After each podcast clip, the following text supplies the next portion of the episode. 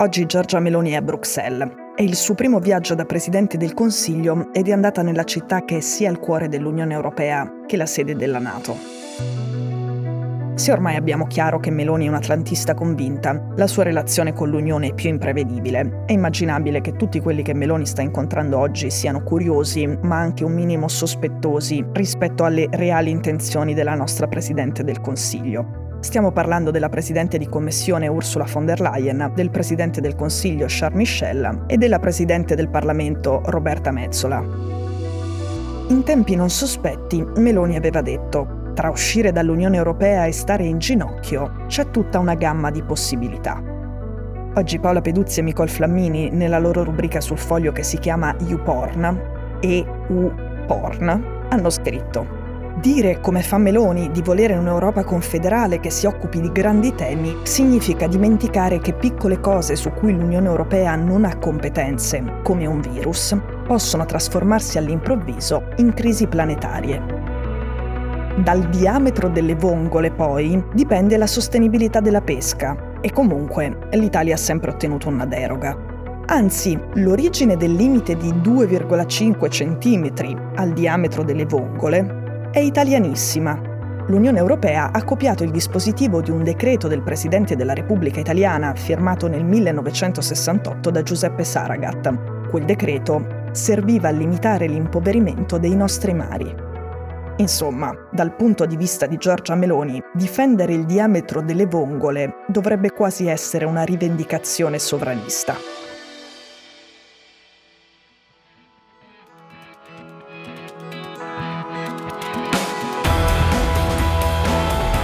Sono Cecilia Sala e questo è Stories.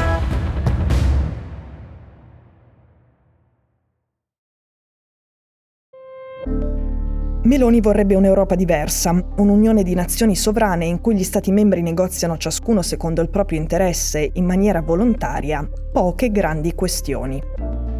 Ma come abbiamo appena visto può essere complicato distinguere le grandi questioni dalle piccole. Un virus influenzale è una cosa piccola finché quel virus non è il Covid. Il diametro delle vongole sembra un'idiozia ed è uno degli argomenti che i non europeisti usano spesso per sfottere, ma la fine dei pesci nel mar Mediterraneo non è una cosa piccola e ovviamente non si può affrontare a livello solo nazionale.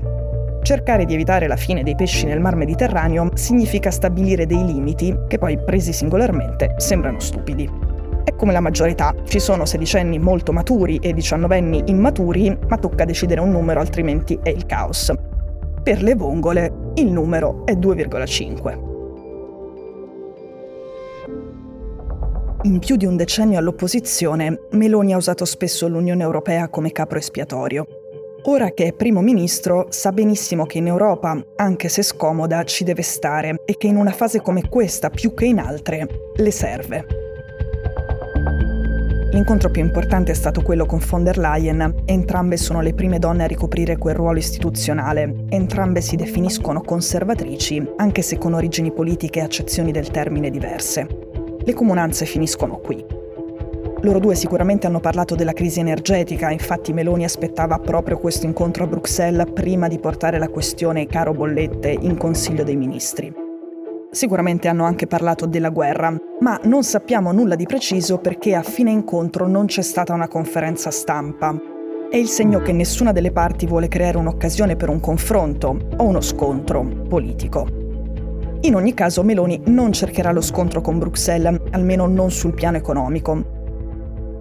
In campagna elettorale aveva parlato spesso di una revisione al Piano Nazionale di Ripresa e Resilienza, il PNRR, ma la Commissione è contraria perché sarebbe una perfetta scusa per fermare tutto il programma di riforme e investimenti già firmato dall'Italia. O quantomeno sarebbe alto il rischio. Di conseguenza si fermerebbe anche il flusso di miliardi verso Roma, Entro la fine dell'anno l'Italia deve raggiungere 55 obiettivi per incassare la prossima rata da 19 miliardi. Anche su un altro punto Meloni sa che il cammino è stretto, la legge di bilancio che l'Italia dovrà passare entro fine anno, ma dopo la verifica a Bruxelles. Con un debito pubblico che è il 150% del PIL e senza crescita, il modo di evitare un giudizio negativo è una legge di bilancio morigerata. Nello specifico, una legge di bilancio in cui il deficit, la differenza in percentuale tra entrate e uscite, non superi il 4,5%. Il 4,5% significa un deficit più basso anche di quello che abbiamo fatto l'anno scorso quando c'era Draghi, ma in linea con le condizioni generali che sono peggiorate e con quello di altri paesi dell'Unione. Insomma, faremo i bravi sull'economia, ma Meloni potrebbe spostare il terreno di scontro sulla gestione dell'immigrazione. Secondo molti a Bruxelles, Meloni vuole fermare l'immigrazione clandestina, ma le idee poco chiare su come farlo. All'inizio prometteva un blocco navale. Ora, il blocco navale è un'azione di guerra. Significa posizionare le proprie navi da guerra davanti alle coste di un altro Stato per impedire movimenti da quelle coste. Se lo facessimo per esempio davanti alle coste libiche, staremmo dichiarando guerra alla Libia. Meloni non voleva dire questo, ma il blocco navale chiamato così tecnicamente è questo. Ovviamente violeremmo dei trattati internazionali che l'Italia ha sempre firmato e rispettato, allora Meloni è passata a parlare di resuscitare l'operazione Sofia, una missione militare dell'Unione Europea nata nel 2015 per sventrare le reti dei trafficanti. Ma Sofia si è fermata nel 2020 o meglio, è stata fermata nel 2020 da Matteo Salvini. Allora Salvini era il ministro dell'Interno, oggi è il ministro delle Infrastrutture e il vice premier del governo Meloni. Ormai è bloccata e per riattivare l'operazione Sofia ci vorrebbe una risoluzione dell'ONU e la cooperazione della Libia. Entrambe le cose sono davvero poco probabili in questo momento. Invece è probabile che, come molti politici euroscettici, una volta arrivata al governo Meloni semplicemente rispetti le regole europee e internazionali, che si tratti di bilancio o di migrazione. Esempio, quando abbiamo avuto il governo più euroscettico di tutti, quello dei 5 Stelle insieme alla Lega, è stata presentata a Bruxelles la legge di bilancio con il deficit più basso di tutti i governi recenti, il 2,2%. Però Meloni potrà far pesare la sua visione di Europa in un altro modo, con le alleanze.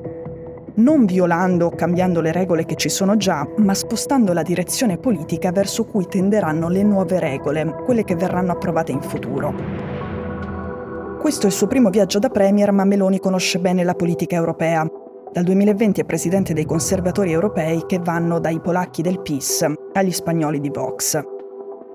Le famiglie politiche europee crescono o perdono importanza in funzione dei risultati elettorali dei propri membri e la famiglia Guida Meloni è sicuramente in una parabola ascendente. Ora, cosa significa?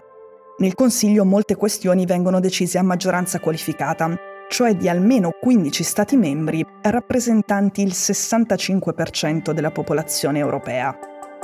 L'Italia pesa molto e l'Italia storicamente ha votato con il cosiddetto consenso, spesso rappresentato dall'asse franco-tedesco. Quello che potrebbe succedere ora è che, su alcune cose specifiche, in alcuni momenti specifici, l'Italia guida Meloni si allei invece con paesi più periferici ed euroscettici. Sarebbe un cambiamento di cui la Commissione dovrebbe tenere conto perché la Commissione è quella che fa le proposte di legge, ma poi le proposte vanno votate da quel Consiglio e non basta la maggioranza semplice, molto spesso bisogna avere dalla propria parte 15 Stati e il 65% dei cittadini. Ecco, più che le grandi rivoluzioni improbabili, bisogna stare attenti a questi piccoli movimenti di assestamento che nel medio periodo possono spostare un equilibrio storico.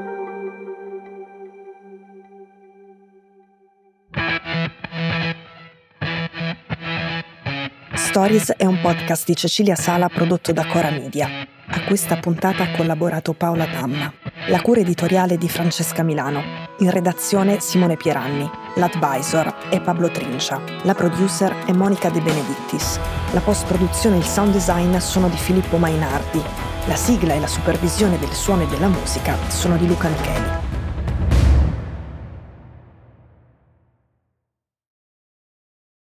Questo episodio è stato prodotto e sviluppato insieme a Spotify Studios.